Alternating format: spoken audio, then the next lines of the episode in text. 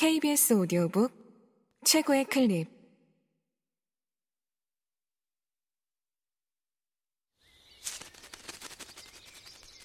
KBS 오디오북.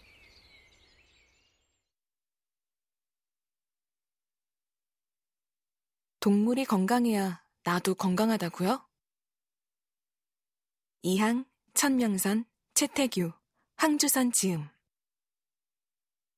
성우 김다운 읽음 1998년 연구에서 행동학자 크리스토퍼 샤위는 다람쥐가 쳇바퀴를 선호하지만 쳇바퀴를 굴리는 다람쥐의 행동이 과연 정상인지 의문을 던졌습니다. 2014년 야생에서 사는 쥐에게 쳇바퀴를 설치해준 실험에서 야생쥐는 쳇바퀴를 빈번하게 굴렸어요. 다람쥐에게 쳇바퀴를 주는 것이 자연스러운 행동을 유도한다는 뜻이라고 해석할 수도 있겠지만, 같은 해에 실시한 다른 야생쥐 연구에서는 열악한 환경에서 스트레스를 받을 때 쳇바퀴를 더 많이 굴린다는 결과가 나왔죠. 다람쥐의 쳇바퀴 굴리기에는 흔히 정형행동이라고 부르는 이상행동이 섞여 있는지도 모르는 거예요. 정형행동은 목적이나 기능 없이 같은 동작을 반복하는 비정상행동을 뜻합니다. 스트레스를 이겨내기 위한 무의식적인 행동이죠.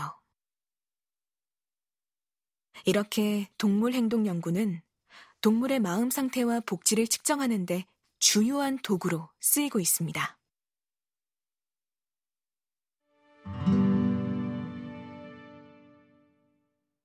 살충제 달걀 파동. 달걀의 삶의 질이란? 2017년 여름.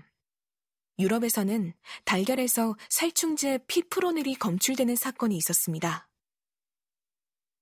벨기에와 네덜란드의 양계 농장들이 줄줄이 문을 닫고 산란계, 달걀 생산의 목적으로 사육되는 닭 수백만 마리가 살처분으로 목숨을 잃고 말았죠. 농장주 입장에서는 달걀을 생산해도 팔 수가 없으니 달걀 사료값을 계속 들일 이유가 없었던 것입니다. 더 놀라운 것은 한국에는 양계 농장에서 피프로니를 사용하면 안 된다는 규정조차 없었다는 사실입니다. 유럽에서 문제되었던 똑같은 살충제가 아무런 규제 없이 버젓이 사용되고 있었던 거예요. 이 사건은 먹거리 안전에 불신이 강한 한국의 축산업에도 엄청난 파장을 몰고 왔어요. 살충제를 사용하는 원인이 공장식 축산의 상징인 배터리 케이지 사육 방식, 닭장을 여러 단으로 쌓아 산란계를 기르는 방식 때문이란 비판이 동물 보호단체를 중심으로 나오기 시작했습니다. 그러자 사람들은 순식간에 식품 안전과 동물 복지를 연관 짓기 시작했어요.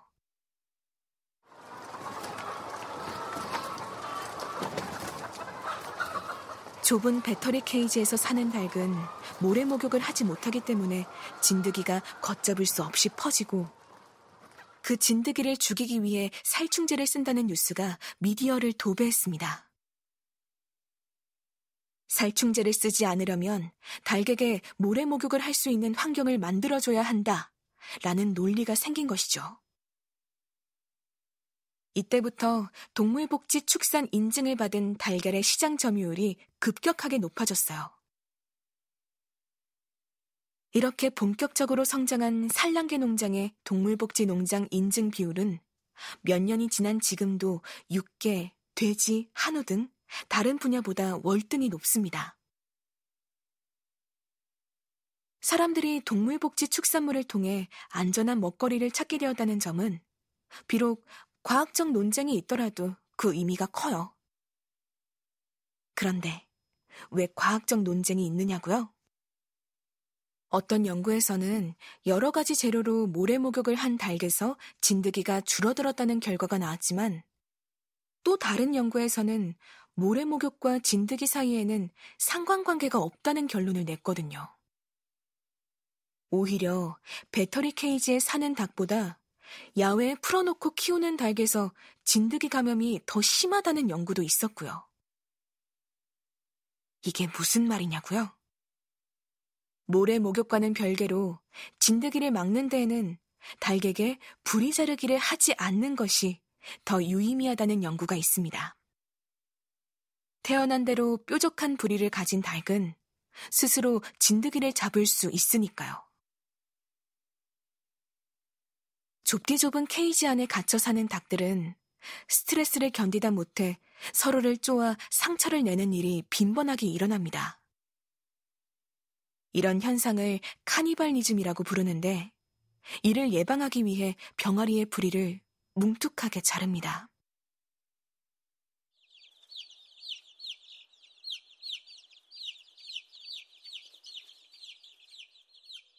뭉툭한 부리로는 깃털 사이에 있는 진드기를 골라내지 못해요. 게다가 부리를 자르는 과정은 당연히 심각한 통증을 일으키고요. 부리를 자르지 않고 기르려면 닭이 스트레스를 받지 않고 온전한 신체와 정신으로 살 수 있는 환경을 마련해줘야 합니다.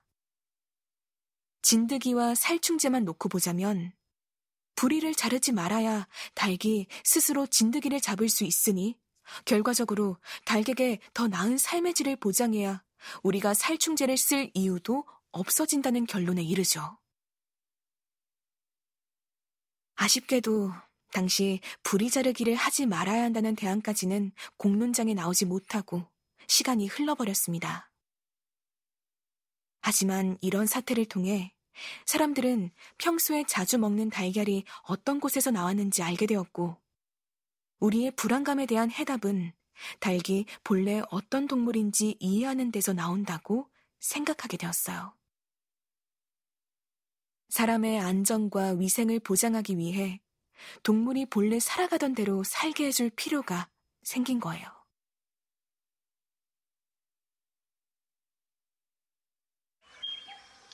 KBS 오디오북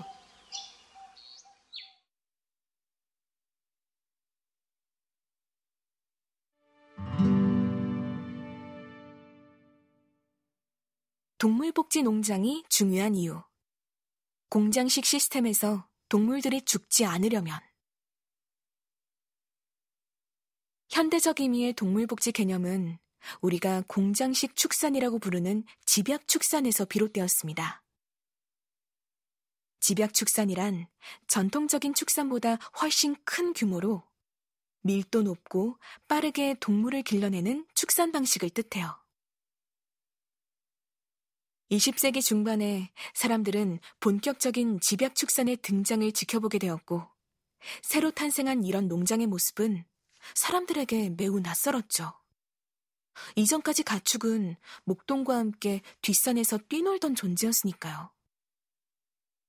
그런데 이제 한눈에 다 셀 수도 없을 만큼 많은 수의 가축이 좁은 우리에 빠듯하게 갇혀 마치 공장 제품처럼 생산되는 모습을 본 사람들은 충격에 빠졌습니다.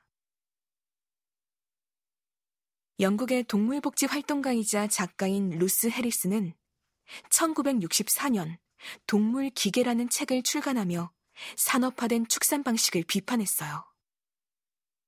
이 책은 영국 정부가 집약 축산의 문제를 조사하는 계기가 되었을 정도로 사회적으로 큰 반향을 일으켰습니다. 축산에 동물 복지를 도입하게 된 이유가 단지 동물에 대한 연민 때문만은 아니에요. 들판에 살던 가축들이 건물 안으로 들어가면서 동물들은 그 전보다 더 많이 죽어나갔습니다.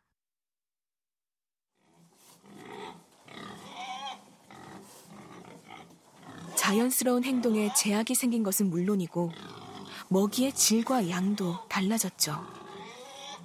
심지어 성장하는 속도가 빨라지고 알과 젖의 생산도 기형적으로 많아졌습니다.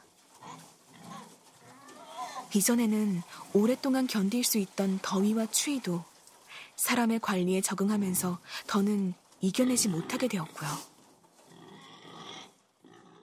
다른 산업과 마찬가지로 생산성을 높이는 일이 축산업의 숙명이 되었습니다. 오랜 세월 자연 환경에 적응했던 동물들을 인위적 환경에서도 건강을 유지하며 상품성 있게 기르는 것이 중요한 문제로 떠올랐죠. 공장식 시스템에서 동물들이 죽지 않게 하려면 동물 복지를 연구하고 적용해야 합니다. 이에 따라 동물 복지를 적용하는 일은 축산업의 생산성을 올리는 데 중요한 과제가 되었고, 축산업자들은 복지 연구에 돈을 쓰기 시작했죠. 고통에 시달리는 동물보다 기분 좋게 사는 동물이 더 튼튼하고 새끼도 많이 낳으며 더 빨리 살찌기 때문이에요. 가축은 인간의 돌봄에 익숙하도록 생리적, 행동학적으로 진화했습니다. 하지만 여전히 길들이기 전에 야생동물이 가지고 있던 습성을 간직하고 있어요. 예를 들어, 돼지와 그 조상인 멧돼지처럼 말이죠. 습성이란 야생에서 살아남는데 꼭 필요한 행동 양식이라서 유전자 속에 기억으로 남은 것을 말합니다. 야생의 멧돼지는 새끼를 낳을 때가 되면 풀과 나뭇가지로 둥지를 짓습니다. 비바람과 천적으로부터 새끼를 보호하려면 그런 행동이 유리하기 때문이죠. 새끼를 낳고 나면 둥지에 일주일 넘게 틀어박혀서 먹지도 않고 새끼를 돌보고요.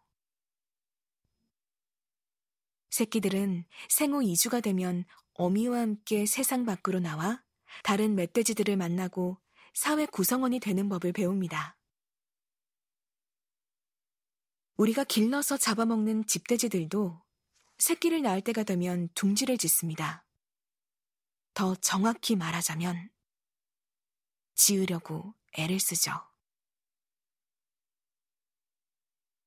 둥지를 지을 흙바닥 대신 분변이 아래로 빠지도록 만든 단단한 슬레이트 바닥재가 깔려 있고 둥지 재료가 되는 풀이나 나뭇가지 대신 철제 분만틀만 어미돼지의 몸을 감싸고 있기 때문입니다. 집돼지들은 실제로 둥지 짓기를 배운 적이 없지만 새끼를 낳기 전에 분비되는 호르몬이 어미가 되려는 돼지에게 둥지를 짓고 싶은 동기를 만들어내죠. 그 동기는 아주 강해서 제 몸이 상하는 것도 있게 만듭니다. 온전한 둥지짓기 대신 파지 못하는 바닥을 파려고 애쓰다가 철제 분만틀이나 쇠사슬을 반복적으로 씹습니다. 그러는 동안 어미돼지는 스트레스 호르몬이 급격히 올라가고 새끼를 낳고 나서도 돌볼 수 없는 상황에서 때로는 새끼 돼지를 물어 죽이는 일마저 일어나죠.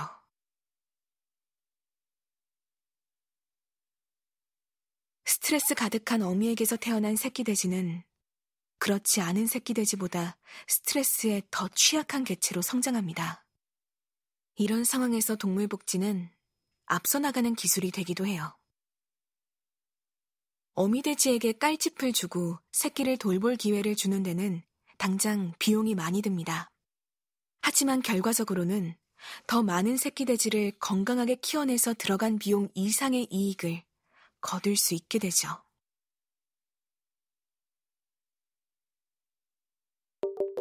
KBS O D O V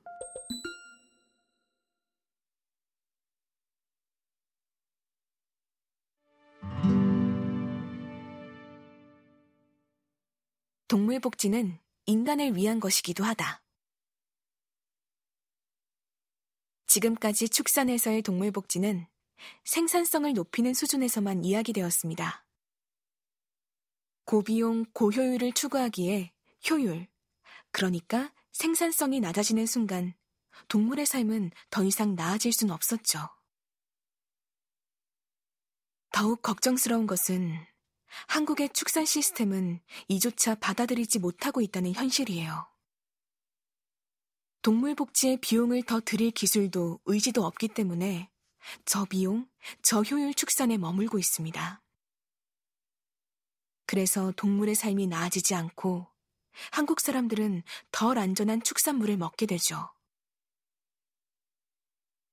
예를 들어 볼게요. 한국에서 가축 한 마리당 사용하는 항생제의 양은 세계 최고 수준이에요. 그 많은 항생제는 결국 동물과 사람의 몸으로 들어가 내성균을 만들고 어떤 항생제에도 죽지 않는 슈퍼 박테리아를 만들어냅니다. 이런 악순환을 끊으려면 약을 덜 써야 하고 약을 덜 쓰려면 동물 복지를 이루어야 합니다. 최근 들어서야 한국에서도 비용이 더 들더라도 소비자로서 동물 복지를 반영한 제품을 선택하겠다는 사람들이 조금씩 늘어나고 있습니다. 동물 복지가 가축에게도 제공되어야 할 기본 조건이란 생각도 확산되고 있고요. 유럽연합에서는 산란계의 배터리 케이지와 어미돼지의 분만틀 사용을 법적으로 제한하고 있는데 이는 생산성과 상관없이 동물에게도 기본적인 권리를 주어야 한다는 생각에서 출발한 것입니다. 한국에서 가축에게 동물보호법을 적용하는 일은 매우 드물지만 동물복지 축산 인증제도를 도입해 가축의 동물복지를 지향하도록 유도하고 있습니다. 2012년 산란계를 시작으로 2013년 양돈, 2014년 육계 등 가축의 종류별로 동물복지 축산 농장을 심사하고 인증하고 있죠. 안타까운 것은 동물복지에 대한 확고한 의지를 가지고 이런 제도를 시행하는 것이 아니라 그냥 외국의 제도를 따라하다 보니 제도를 시행할 인력도 부족하고 예산도 없다는 거예요. 정부 차원의 적극적인 지원이나 홍보도 부족하고 넓은 범위의 소비자는 아직 동물복지 축산물을 선택할 준비가 되지 않은 것으로 보입니다. 동물복지 축산 인증을 받은 농장은 산란계와 육계를 제외하면 전체 농가 대비 1%도 채 되지 않아요. 그러나 정부 탓이나 소비자 탓만 하고 있을 시간이 없어요. 꼭 동물을 위해서가 아니라도 동물 복지는 곧 국가 간 무역 장벽으로 등장할 가능성이 큽니다.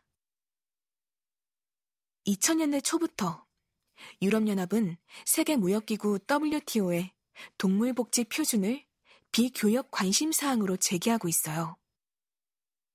이게 무슨 말이냐고요? 동물복지를 보장하지 않는 축산물은 사지 않겠다고 선언함으로써 무역에서 유리한 입지를 차지하겠다는 뜻입니다. 그래서 한국 축산업계는 한 EU FTA 자유무역협정을 계기로 동물복지를 본격적으로 논의하게 되었어요. 강제로 동물복지를 적용해야 하는 상황이 동물복지에 관심이 없는 축산업자 입장에서는 불쾌할 수도 있습니다. 그러나 산업보호 차원에서라도 한국 축산업은 빠르게 태세를 전환해야 해요.